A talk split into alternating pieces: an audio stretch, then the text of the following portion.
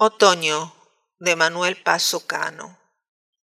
Tardes penosas, tristes, soñolientas, noches de silencioso desconsuelo, nubarrones que manchan en el cielo la negra cerrazón de las tormentas.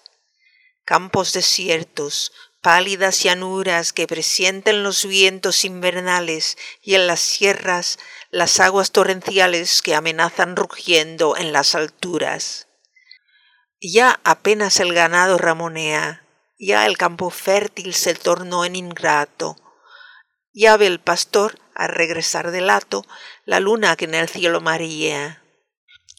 Solo la vid derrocha su tesoro y a dichas y a esperanzas nos convida, encerrando los gérmenes de vida en sus racimos del color del oro.